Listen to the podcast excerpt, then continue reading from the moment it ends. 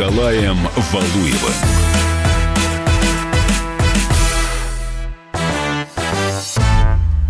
Добрый вечер, дорогие друзья. Большой спорт на радио «Комсомольская правда». Валентин Алфимов, как всегда, здесь, в студии. У нас здрасте, в, гостях, здрасте. в гостях сегодня у нас Павел Голубев, блогер, эксперт по киберспорту. Специалист. Мы специалист. Хорошо, специалист. Ну, я не специалист по киберспорту. Напоминаю, что зовут меня Николай Валуев. Да. Добрый вечер, дорогие Но друзья. специалист в других областях, которые скажем так, не менее важные и полезные. Ну, мы все тут немножечко специалисты, но сегодня, как, вот вас, наверное, не удивляет, дорогие друзья, что сегодня темой нашего разговора мы избрали киберспорт. Павел, вы, в принципе, наверняка понимаете, почему вас пригласили.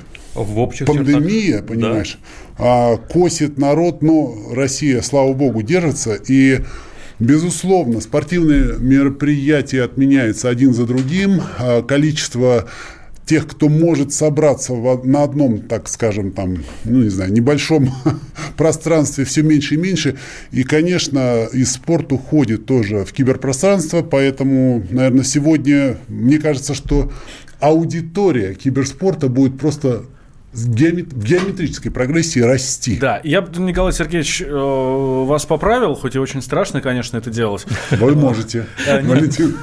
Не то чтобы спорт уходит в киберпространство, просто я думаю, что сейчас киберспорт, который, кстати, официально же признан э, спортом, видом в России, спорта. да. Конечно, конечно. У нас есть федерация киберспорта. По-моему, в э, олимпийскую программу хотят его включить. Планируют, Вот. но пока только планируют. Вот. а- Есть. У меня есть один- одна ремарка. Я просто себя всегда в этот момент бью в грудь. Поч- Почему? Потому что э, ребята ко мне в Государственную Думу, когда еще в прошлом созыве я работал э, в комитете по спорту, они приходили, приносили еще тогда, когда киберспорт не был ну, как сказать, э, сертифицированным видом спорта э, в Российской Признан, Федерации. да. он не был признан. Мы э, тогда еще э, министру Мутко писали письма э, с тем, э, чтобы он был признан. Причем они молодцы, они начали очень быстро прогрессировать, открыли все необходимые региональные федерации, и это позволило в достаточно быстром порядке, в общем-то, признать как вид спорта. На самом деле Федерации компьютерного спорта уже около 20 лет. Ну, я Первого. имею в виду, что надо же было как бы соответствовать. Конечно, Вот конечно. я об этом. Да. Да, смотрите, тут накануне э, закрыли главное зрелище в России. Это... Опять футбол? Да, конечно, конечно. Это российскую премьер-лигу, и все. Что теперь делать всяким там спортсменам, э, диванным спортсменам, ну, никто не знает. А, как все это происходило? С нами на связи Андрей Вдовин, наш спортивный обозреватель. Андрей, привет. Добрый. Ты же присутствовал при том, как э, вновь избранный глава российской премьер-лиги, господин Пряткин, э, собственно, говорил о том, то есть закрывал российскую премьер-лигу, да? Ну, как, как он объявлял об этом? Как зак- закрывали на несколько часов пораньше, чем пригласили нас журналистов? Ну да, да, я присутствовал на этой исторической, надо сказать, пресс-конференции. И началась она, честно говоря, для нас немножко неожиданно, потому что нас всех журналистов э, э, предварительно измерили, э, измерили нам температуру при входе в премьер-лигу, а потом отправили всех без исключения мыть руки. Ну, даже так. Э, Хорошо. а Что говорили? Почему закрывают? Не, ну достаточно очевидно, почему закрывают. Да, есть же э, некоторые государственные, грубо говоря, э, указания, да, циркуляры, да, что как в Москве, так и в других городах России не могут проводиться э, массовые мероприятия.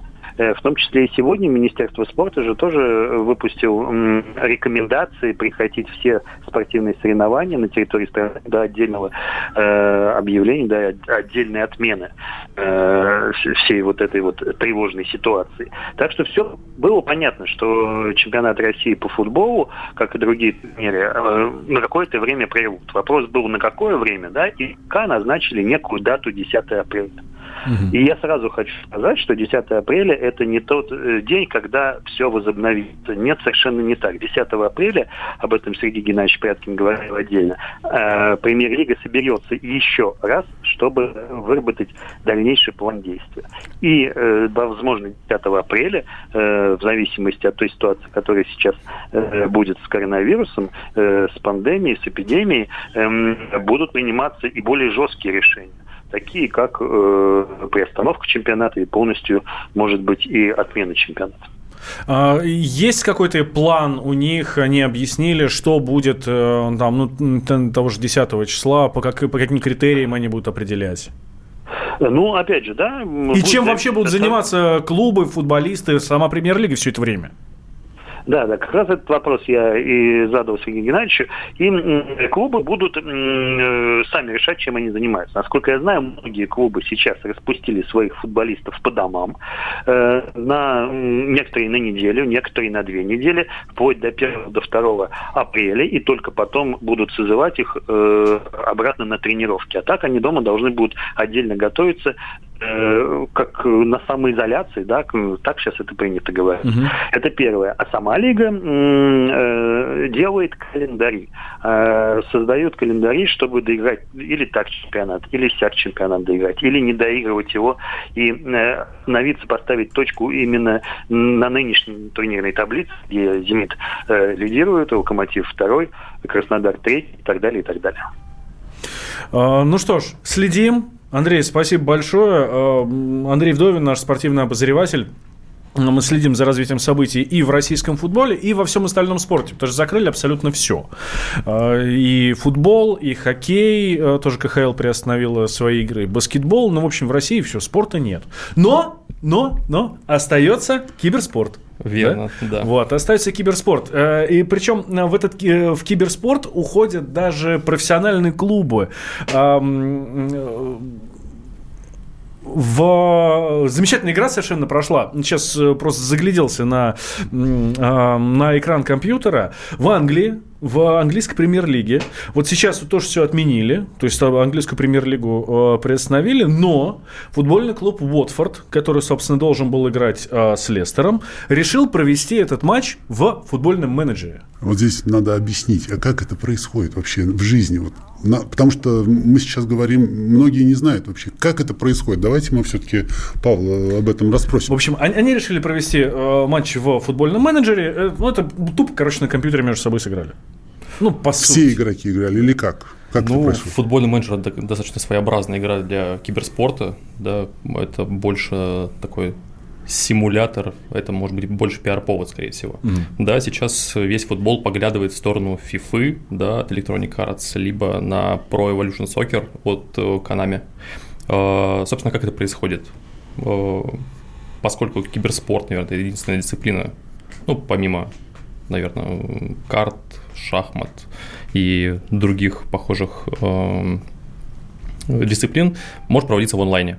То есть люди Каждый может, может сидеть дома. Да. И не да. надо собираться больше 50 человек, не собственно, нужно. что у нас сейчас запрещено. Не ну, нужно. И тут есть один момент. Э, вот э, это же как с шахматами. Вот постоянная вот история, а что такое спорт, да? Ну, получается, здесь есть факт соревнования, это безусловно. Да. Но э, как в шахматах, все сидят перед экраном, соответственно, но физическая активность присутствует, конечно, руки ну, должны быть задействованы. Причем быстрота двигательных реакций тоже здесь имеет место быть, и это имеет. очень важно. А, и вот, вот это тот момент, а, как вообще киберспортсмены тренируются, и что вообще есть за... А, точнее, как выглядит тренировка киберспортсмена, вот мне интересно. На самом деле – да, это есть э, давний спорт. Киберспорт – это спорт вообще или не спорт? И вот сегодня Ну, это с покером такая же история да, была. Да, буквально даже не сегодня, наверное, на днях пошла шутка, что 2019 год э, киберспорт – это не спорт, 2020 год киберспорт – это единственный спорт, который есть сейчас. Слушай, правда, я считаю, что киберспорт – это не спорт, но это, но это игра. Ну, это игрушка, ага. ну вот ты сидишь, рубишься в компьютер, и все. Почему это должен быть спортом? Мы сейчас, Даже шахматы спортом даже не называют. Мы можем сейчас очень долго э, спорить на Я эту тему. Но поругаться. нам надо объяснить. Давайте. Надо объяснить. Смотрите, э, во-первых, стоит отделять гейминг от киберспорта. То есть гейминг – это вот э, казуальная история, когда люди просто сидят играют, они могут там часами играть. А киберспорт – это Подождите, систематизация игры. Тот факт, что мой сын сидит в телефоне, Так. это не означает, что он киберспортсмен. При том, что он Абсолютно нет. рубится в одну и ту же игрушку, у них там команда Нет. какая-то есть, они там что-то делают. Абсолютно не означает. Киберспорт, он как и реальный спорт, это то, э, это систематизация. То есть подход к тренировкам, к, к- вообще к своему расписанию. А, Если вам ребенок говорит, что пап, я тут киберспортом занимаюсь, да, в доте сижу по, по 12 часов в сутки, я Да. буду киберспортсменом. А, Это не совсем правда. Он может э, просто как бы, может даже сам в это верит, но это просто повод не делать уроки, не ходить гулять, это просто повод классно провести время. Володь, слышишь сейчас этот эфир, да? Тебе специалист говорит по киберспорту. Так. А, Вот. И хотелось бы заметить, да, что есть и другая обратная сторона, когда э, родители не понимают своего сына, который действительно хочет заниматься киберспортом, который э, хорошо играет, у него есть предрасположенность, но родители говорят, да, это, все игрушки твои, вот эти вот, э, ты просто хочешь играть. Вот, поэтому ну, нужно разделять эти вещи. Если ребенок говорит, что он хочет стать киберспортсменом, нужно в этом ему помогать и говорить, ага, ты хочешь стать киберспортсменом, вот есть школа, онлайн-школа, либо ты сам себе налаживаешь тренировочный процесс, играешь, э, либо я не буду слушать твои отмазки, буду считать, что это игрушки. Так, делаем сейчас небольшой перерыв. Две минуты, сразу после него возвращаемся. У нас э, в гостях э, Павел Голубев, блогер, специалист по киберспорту. Ну, а Николай Валуев, Валентин Алфимов, мы здесь, как всегда. Большой спорт. С Николаем Валуевым.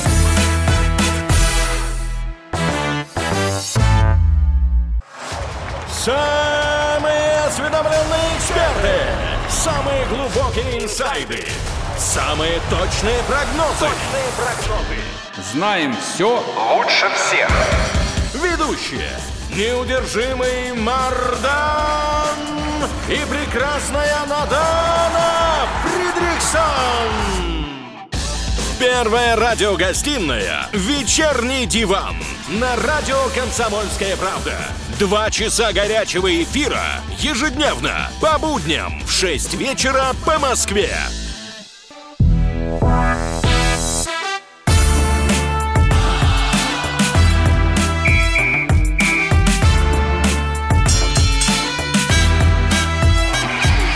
Большой спорт. С Николаем Валуевым.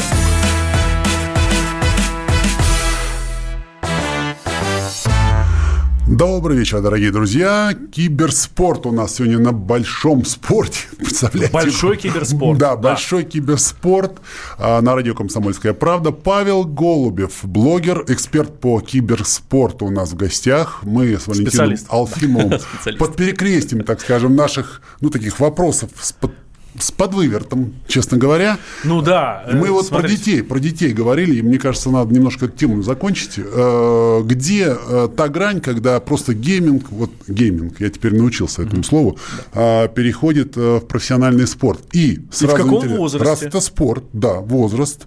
Какие возраста есть, э, со- соответственно, в этом виде спорта?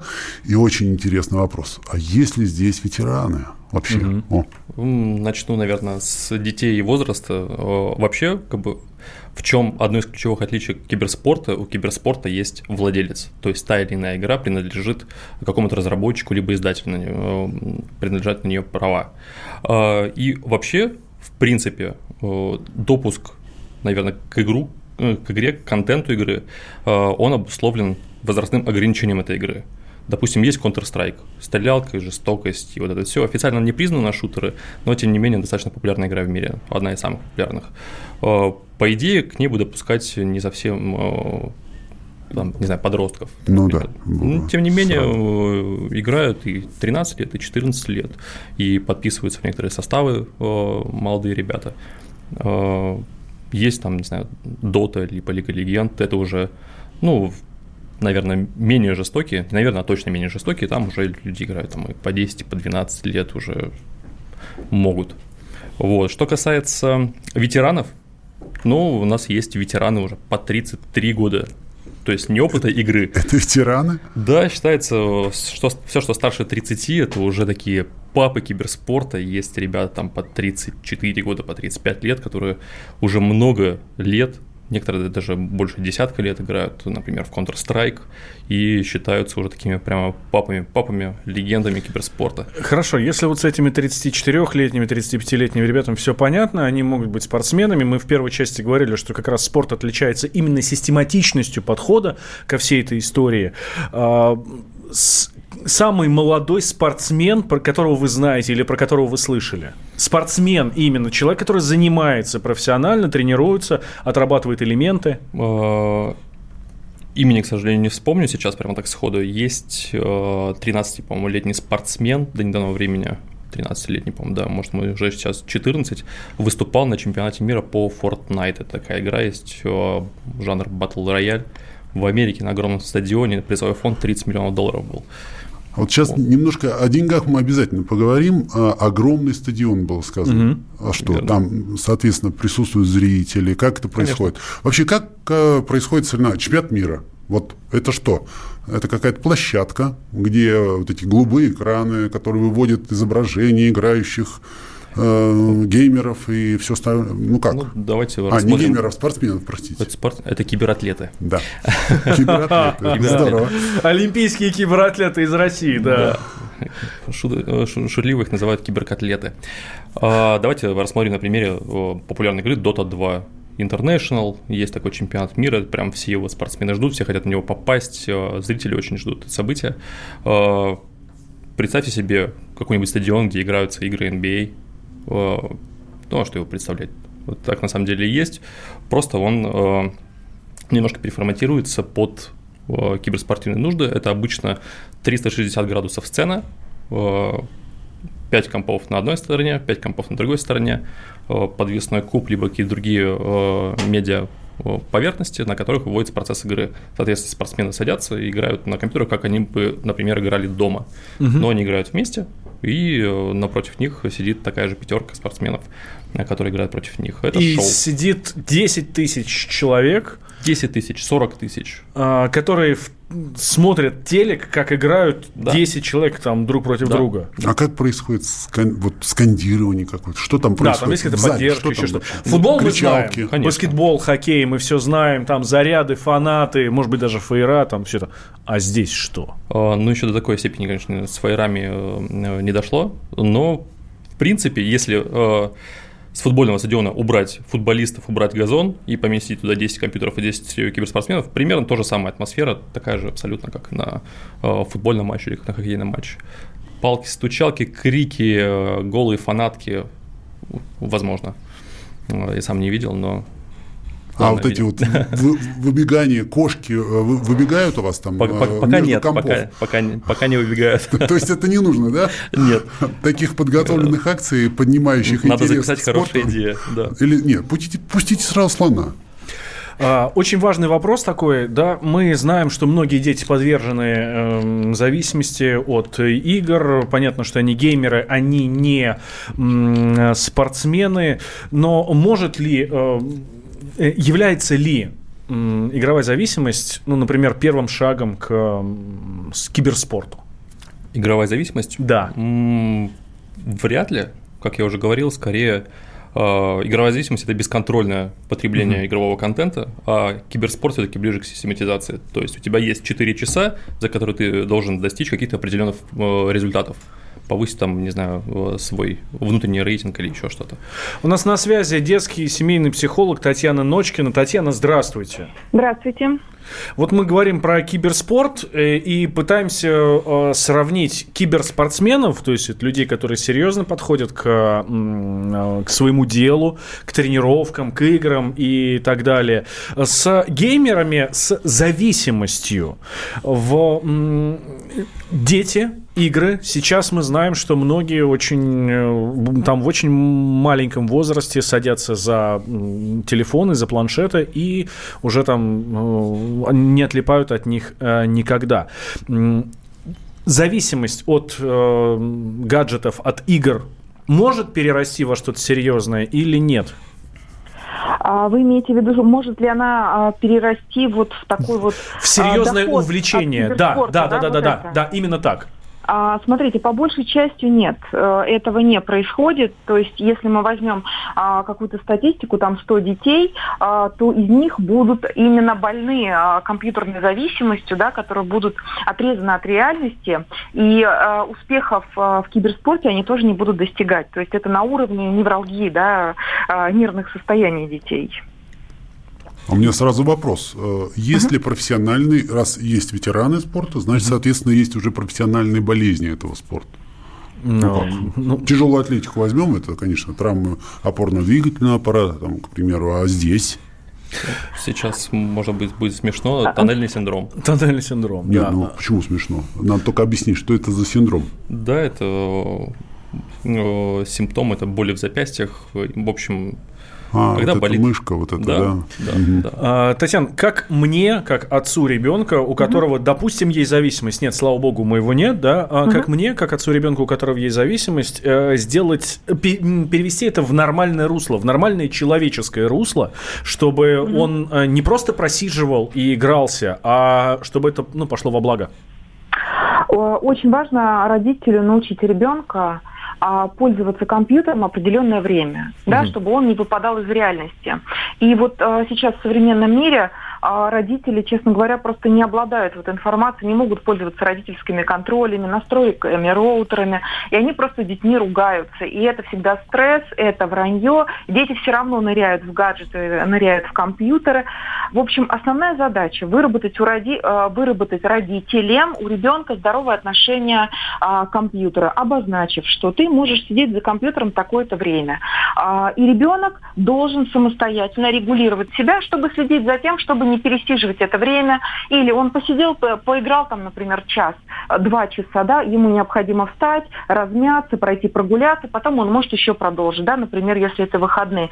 То есть это родители закладывают в ребенка спокойно, когда они его предупреждают, что если а, сегодня ты будешь дальше так же долго сидеть за компьютером, там, пятый-шестой час, то значит ты будешь два-три дня отдыхать без компьютера. И ребенок начинает, когда родитель вот выполняет это условие, отстраняет ребенка от компьютера на два-три дня, то ребенок начинает сам себя регулировать. Он начинает понимать, что ему необходимо сделать домашнее задание, ему необходимо убраться, ему необходимо погулять, и только после этого этого он может э, сесть э, в мир, погрузиться в мир онлайн. Это очень, кстати, очень важный навык, на который родителям следует обращать внимание.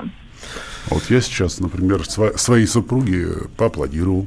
Ну, я слушаю Татьяну, и у меня ощущение, что, Татьяна, вы рассказываете нам про какую-то параллельную вселенную. Ну, не может Чаще быть всего по-другому. Обычно дети начинают ругаться, они, они психуют, и потом, наоборот, на зло вообще ничего не делают. Я ничего не буду делать, пока вы не разрешите.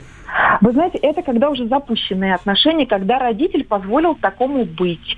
Вот. Но в любом случае это исправляется. И исправляется очень просто, когда родитель а, раз и, для, раз и навсегда для себя определяет, если мой ребенок будет вот так вот а, бесконечно находиться за гаджетами, за компьютером, а, это будет вредить моему ребенку. Во-первых, все родители отмечают, что дети становятся более агрессивными, более плаксивные, да, то есть они спать могут плохо. Это отмечают очень многие родители. И здесь а, секрет в том, что родитель ни в коем случае, а большинство родителей делают ошибку. Они начинают со своими детьми а, вступать вот в, это, вот в эти переговоры. Ребенок, Торговаться не, не надо. Да. Торговаться не надо. Да, Татьяна да. Ночкина, детский психолог, семейный психолог с нами была на связи. Мы после новостей вернемся, никуда не переключайтесь. Джой. Спорт.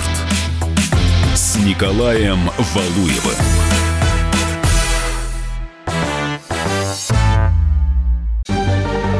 Новое время диктует новые правила.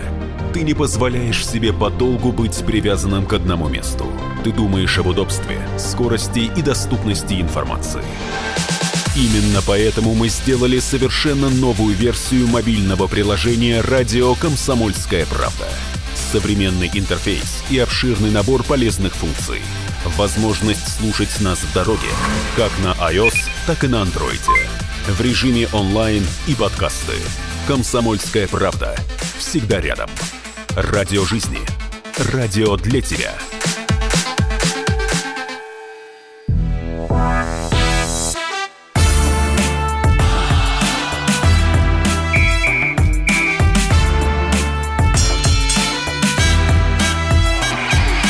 Большой спорт с Николаем Валуевым.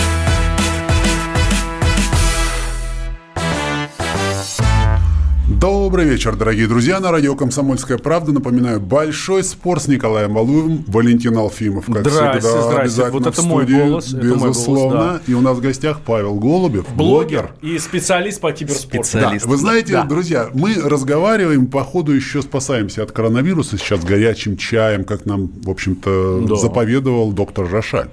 Побольше горяченького. Да, и, э, э, и господин Онищенко, да, Геннадий Григорьевич. Он тоже, да. Вот. Да, а, про возраст говорили, ну там с какого начинают и так далее, в какой момент примерно э, спортсмены становятся э, профессионалами. Но, а если взять обратную ситуацию? А, Сейчас, мы знаем, там подняли э, пенсионный возраст. Так, надо надо чем-то заниматься. чему? А, надо чем-то. Ну, сейчас объясню. А, надо чем-то заниматься. Опять же, мы знаем, что у многих, ну, там, примерно 40-летних там, мужчин, да, происходит какая-то переоценка ценностей. Ну, многие понимают, что надо менять сферу деятельности и так далее. Хочу найти себя в чем-то другом. Там, например, в своей области уже добился всего, чего хотел. Или наоборот, не получается, значит, надо пытаться какой-то вектор повернуть. Мне, новому 40-летнему, ну, человек, который там, ладно, мне там 35, ну, все, уже подходит возраст, да. Я могу в 40 лет, там в 35, в 40 лет серьезно этим заняться и стать настоящим киберспортсменом. Так, При том, я, что у меня я хочу нет. сразу добавить, Валентин, а ты в контексте э, вот этого внесения в трудовую книжку? Ну, не, ну это понимаю, что киберспортсменов трудовую книжку не вносит. Нет, нет, нет. э, больше как самореализация, как средство заработка. Да, то есть сделать это своей профессиональной деятельностью. Ну, вообще я сторонник э, такого, что возможно все, да, если сильно захотеть, можно в космос полететь. А, что касается каких-то игр, где требуется реакция, да, Counter-Strike, даже Dota, там, э, LoL и все остальное, ну, маловероятно, да. Если брать какие-то интеллектуальные игры, ну, которые требуют там просчетов, логики, не моментальной, как в, в приведенных вот, э, играх, а где можно посидеть, взвесить, стратегию выработать. Возможно, да, но тоже крайне сомнительно. Ну, хотя если брать, допустим, тот же самый покер, люди же там достаточно взрослые играют, а как бы есть киберспортивные дисциплины, которые очень много, в которых очень много зависит от интеллекта. А как скажем так. продлевают, э, ну, скажем так, возраст, активный возраст киберспортсмена? Интересно. Вот э, в спорте существует допинг. Но у вас допинг есть? А сейчас Кроме некоторых- энергетических напитков, понятно. Ну, да. Но энергетик это слабый очень допинг, потому что он имеет эффект спада, да, поэтому какое-то время ты можешь быть в тонусе, да, но опять-таки это может быть и гипертонус. А, да, на некоторых соревнованиях, часто особенно больших, вот когда собираются стадионы, выборочно проверяют о, киберспортсменов, о, которые могут употреблять различные наотропы и ладно. да, А обязанность существует наркотики. всем проходить тест? А, Обязанности нет, просто выборочно проверяют. Кто проверяет ВАДА? А, Если говорить про ВАДу, то есть э, Международная спортивная федерация, которая аффилирована с ВАДой. Но поскольку э, крупные соревнования проводятся не Международной спортивной федерацией, э, проверяют сами организаторы. То есть кто проводит соревнования, тот проверяет. Мы знаем, что ВАДА, ну и вообще все, что связано вот с- со спортом, не киберспортом, а с оффлайн спортом, наверное, так это можно назвать, да? Да. Там биатлон, э, лыжи там и все остальное, легкая атлетика. Нас ВАДА душит, нас всех хотят закрыть, посадить, вообще ни, в- ни в коем случае никого не, не выпускать. А, Есть ли в киберспорте такая предубежденность среди международных организаций или организаторов, да, э, к российским спортсменам? Э, Нет, хотя наши спортсмены считаются ну, игроками ну, очень, ну, спортсменами хорошего уровня. Э, В принципе, я не помню каких-то допинговых скандалов в киберспорте. То есть это пока еще достаточно молодой вид спорта, да, у нас, э, что касается продления активного возраста спортсмена, а у нас очень пока что неразвитая система социального лифта в киберспорте. Есть большой провал между профессиональной сценой и вот огромным количеством э, тех людей, которые хотят туда попасть. И э, сейчас профики, они ценятся тем, что они имеют опыт выступления на больших мероприятиях, на стадионах, а у молодых совсем такого опыта нет, ими никто не занимается, поэтому э, и с допингом такой же проблемы нет. Никто пока Дорого этому- ли? Дорого ли стать э, профессиональным спортсменом? киберспортсменам. На самом деле, я, вот сейчас просто речь за социальный лифт ты зашла. Угу. Вот, ну, есть ли статистика, кто приходит в киберспорт? В принципе. Вот бокс я знаю, ну, его еще называют там э, спорт бедных, да, ну, мы не обижаемся. Но вот на самом деле, а в киберспорте что? Ну, если бокс спорт бедных, то, допустим, какой-нибудь хоккей стоит очень дорого попасть, да, в профессионально. Да, это правда. Киберспорт, я бы не сказал, что, ну, наверное, также можно сказать и про киберспорт, как и про бокс. То есть, если у тебя есть возможность, э, там, не знаю, ходить в компьютерный клуб, если у тебя действительно есть желание стать спортсменом, киберспортсменом, развиваться, э, тебе нужен, ну, в любом случае, компьютер, да, как минимум, системный блок, монитор, мышка, клавиатура. Э, сейчас игровой сетап можно собрать, ну, не знаю, тысяч за 40 рублей. Угу. То есть, это вот минимальный такой, который минимальный вариант, который позволит влиться и развивать свой скилл. Федерации предоставляют какие-то преференции самородкам, ну вот действительно талантам? А, пока, к сожалению, нет таких программ, которые бы прям отсеивали, скаутили, развивали, подписывали. Пока таких организаций, к сожалению, нет. Ну, а то так вот, о, смотрите, какой перспективный парень, купим мы ему мышку хорошую, чтобы он и тренировался, у него не было туннельного синдрома. Сейчас начинают появляться такие программы. Есть э, в России такая организация, не будем называть ее, чтобы не сочли рекламой. Э, ребята занимаются, они э, имеют большую структуру и компьютерных клубов, и свои профессиональные команды содержат. Они начинают по этому пути идти. То есть они предоставляют минимальные какие-то удобства для потенциально хорошего спортсмена, то есть рабочее место игровое и там питание. Да, если он показывает какие-то свои таланты, он может быть подписан. Киберспортсмены помимо киберспорта чем еще занимаются? То есть совмещают ли они, я говорю о профессиональных, или, грубо говоря, с утра до вечера вот они как-то тренируются, мотивируют себя, навыки свои оттачивают и все прочее?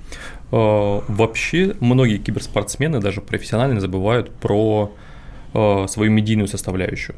Как бы большинство киберспортсменов, они все-таки интроверты, да, замкнутые себе люди, а, не очень, которые любят публику, но, тем не менее, хороший киберспортсмен – это не только тот, кто умеет клавиши нажимать вовремя, да, это еще и э, некая личность, у которого есть фанатская база, которую, э, которую покупают, допустим, спонсоры.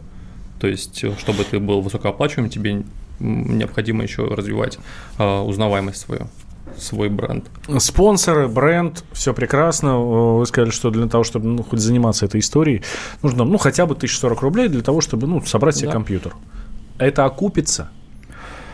50 на 50. То есть либо окупится, либо нет. Вы понимаете, что я перехожу к вопросу, можно ли на этом заработать?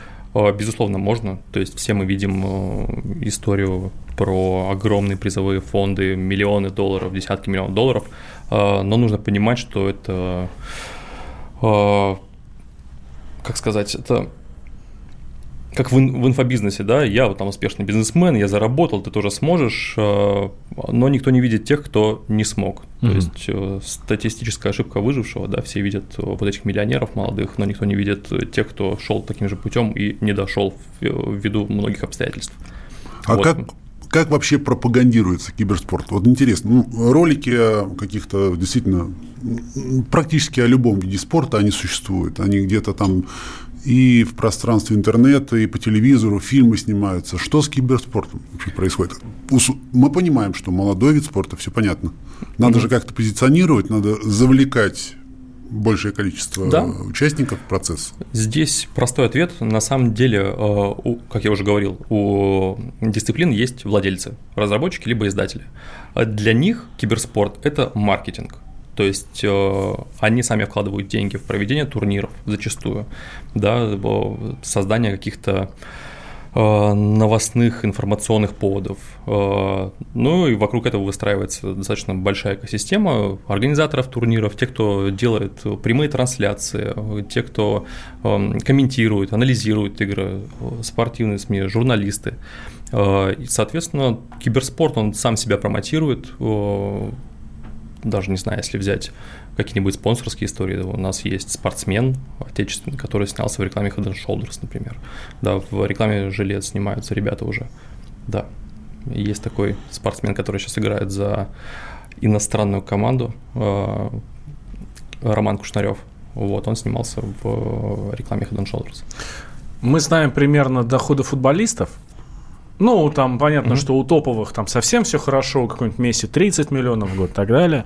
А, их не берем. В российском чемпионате футбольном можно, можно зарабатывать, ну, спортсмены могут зарабатывать там 500 тысяч в год. 500 тысяч долларов в год – это зарплата среднего mm-hmm. такого российского футболиста. Средняя зарплата киберспортсмена. Ну, среднюю сложно сказать, да, учитывая, что у нас достаточно небольшая выборка. Есть так называемые tier ы, tier-1, tier-2, tier-3 команды. И если брать tier-1, это самые топовые команды мирового уровня, зарплаты могут колебаться от 5 до 25 тысяч долларов в месяц, но э, на них особо никто не смотрит, потому что есть призовые фонды на турнирах, которые... Сколько тысяч долларов в месяц, подождите? От 5 до 25, до 30, в зависимости, опять-таки, от медийной составляющей. А призовые фонды? Миллионы долларов могут быть. Надо нам это переварить, Николай Сергеевич. Давайте после рекламы вернемся. Большой спорт с Николаем Валуевым.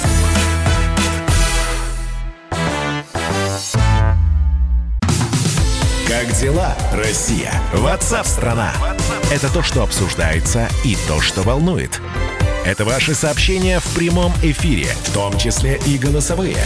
Каждый день с 12 до 15 часов с Михаилом Антоновым. Эфир открыт для всех. Включайтесь. Радио «Комсомольская правда». Радио про настоящее.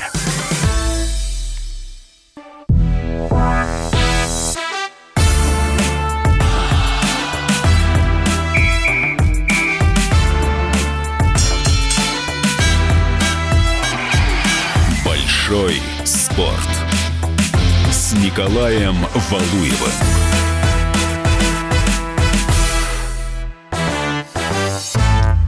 Добрый вечер, дорогие друзья. Сегодня о киберспорте на радио «Комсомольская правда». В большом спорте мы говорим. О большом о, киберспорте. О большом киберспорте, Слушайте, ну мы да. закончили прошлую часть на том, что зарплата э, это не топового игрока, а такого, ну, От 5 не игрока, спортсмена. до 25. спортсмена. Да, может быть, от 5 до 25 тысяч долларов в месяц. Если брать э, пониже уровня, полторы тысячи долларов, это вот прям такой стартовый тир-3 игрок. Э, Но Тир опять-таки... 3. Их всего три вот таких, да? Ну, как бы есть, говорили. это условное разделение абсолютно, да, там есть еще дальше какие-то спортсмены, но нужно понимать, да, что таких игроков не очень особо много, это просто на виду их зарплаты, угу. да, про них говорят, но опять-таки это та вот э, ошибка. А это все по белому вообще, ранее. как бы налоги и все прочее? Конечно, конечно. Ага. Значит, э, самое интересное, ну, как бы, это деятельность определенная, хорошо, спортивная, своеобразная, но такая деятельность. А, Киберспорту как таковому приход государства вот в эту сферу вообще необходим, ну, в теории совершенно, вот если поговорить. Э, Ну, вообще, в принципе, да, если у нас э, признанная Федерация компьютерного Да. спорта, понятно, что она не от государства, да, она признана государством, но она не является частью его, да.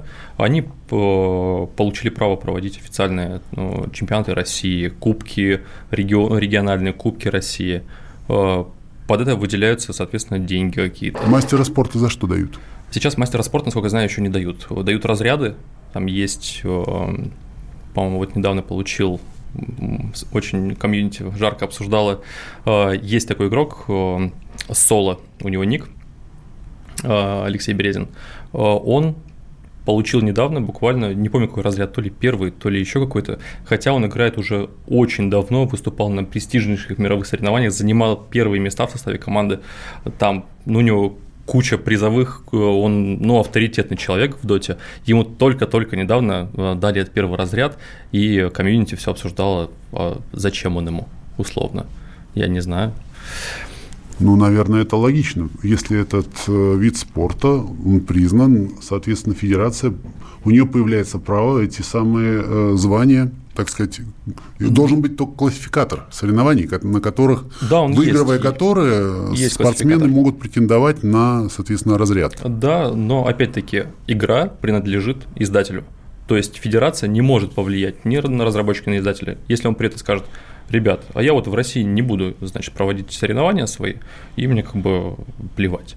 Но Все. разработчики вообще стремятся к какому-то вообще э, систематизации процесса?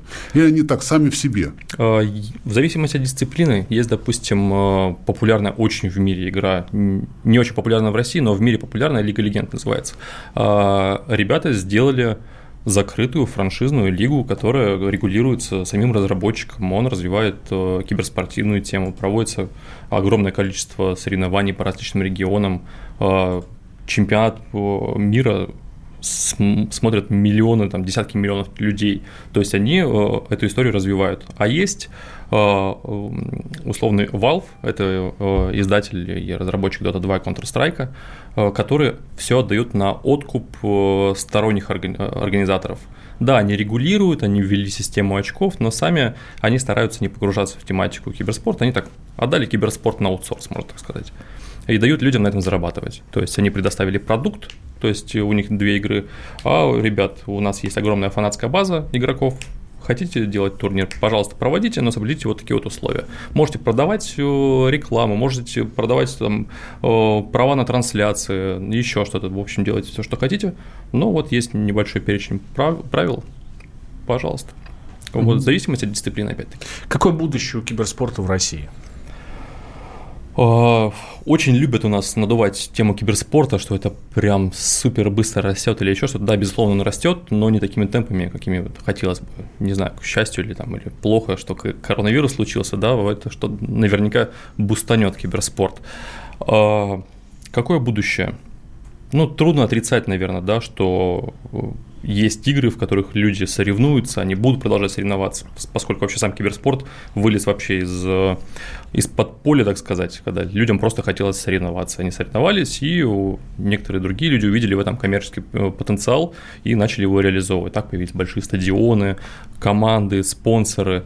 Вот, поэтому все будет расти. В любом случае мы видим рост и по финансам, и по аудитории, и все будет хорошо у нас. Есть смысл мне э, моего сына, который любит футбол и ходит на тренировки по футболу, э, но в то же время любит порубиться в телефон, э, перенаправить его, собственно, с футбола на телефон? Перенаправить, наверное, нет, можно, как сказать, диверсифицировать, и что mm-hmm. дальше э, даст больше результат, туда можно э, дальше направлять ребенка. Но с- сейчас много соревнований, практически, да, оно отменяется, будет отменено и прочее, прочее. Киберспорт не может быть, чтобы не может не быть, чтобы э, здесь не были представлены компании, которые ну, делают ставки. Конечно. Букмекерские компании. Они у вас как? Они в принципе, кстати, есть. кстати, да. Ну, понятно, что они есть. Э, сейчас э, будет какой-то возросший интерес и опять же, и самих компаний букмекерских к вашему виду спорта? Безусловно, потому что мы видим, что отменяются и футбол, и теннис, и хоккей, и баскетбол, и все что угодно.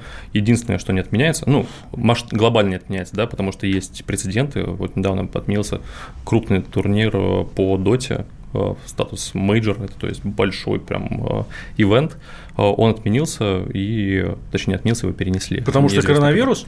Да, потому что должен был быть большой стадионный э, турнир, и, в общем, организаторам, видимо, сказали, что, ребят, не нужно, и к сожалению, перенесли.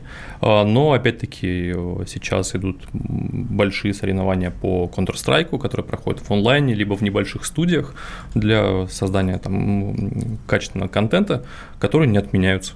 То есть у киберспорта есть явное преимущество в виде того, что они могут проводиться в онлайне, и я больше чем уверен, букмекеры обязательно будут более активнее смотреть в эту сторону.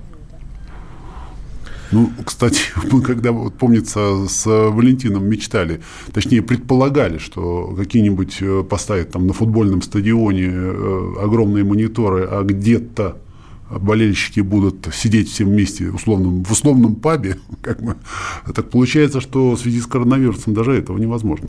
То есть пустые трибуны и трансляция с того места, с того места где а, соберутся эти болельщики условные, тоже невозможно. И даже пустые пабы, я боюсь. Ужас, только тетрис в телефоне. Ну, как-то Ну так. да, в, в хорошем Волк, смысле волк слова. собирал яйца, помните, да? Да, можно и так. А, Спасибо большое, говорим нашему гостю Павлу Голубеву, блогеру, специалисту по киберспорту. А, Вам развития и успехов киберс- киберспорту тоже, но я от себя, как ретроград, э, желаю. Нет, все-таки оффлайн спорт, я за него. Алексей Ягудина, поздравляем с днем рождения. Я обещал Николаю Сергеевичу, что у нас сегодня будет Успел, дата. молодец. Да, да, да, через неделю здесь же в этом месте услышимся. Большой спорт. С Николаем Валуевым.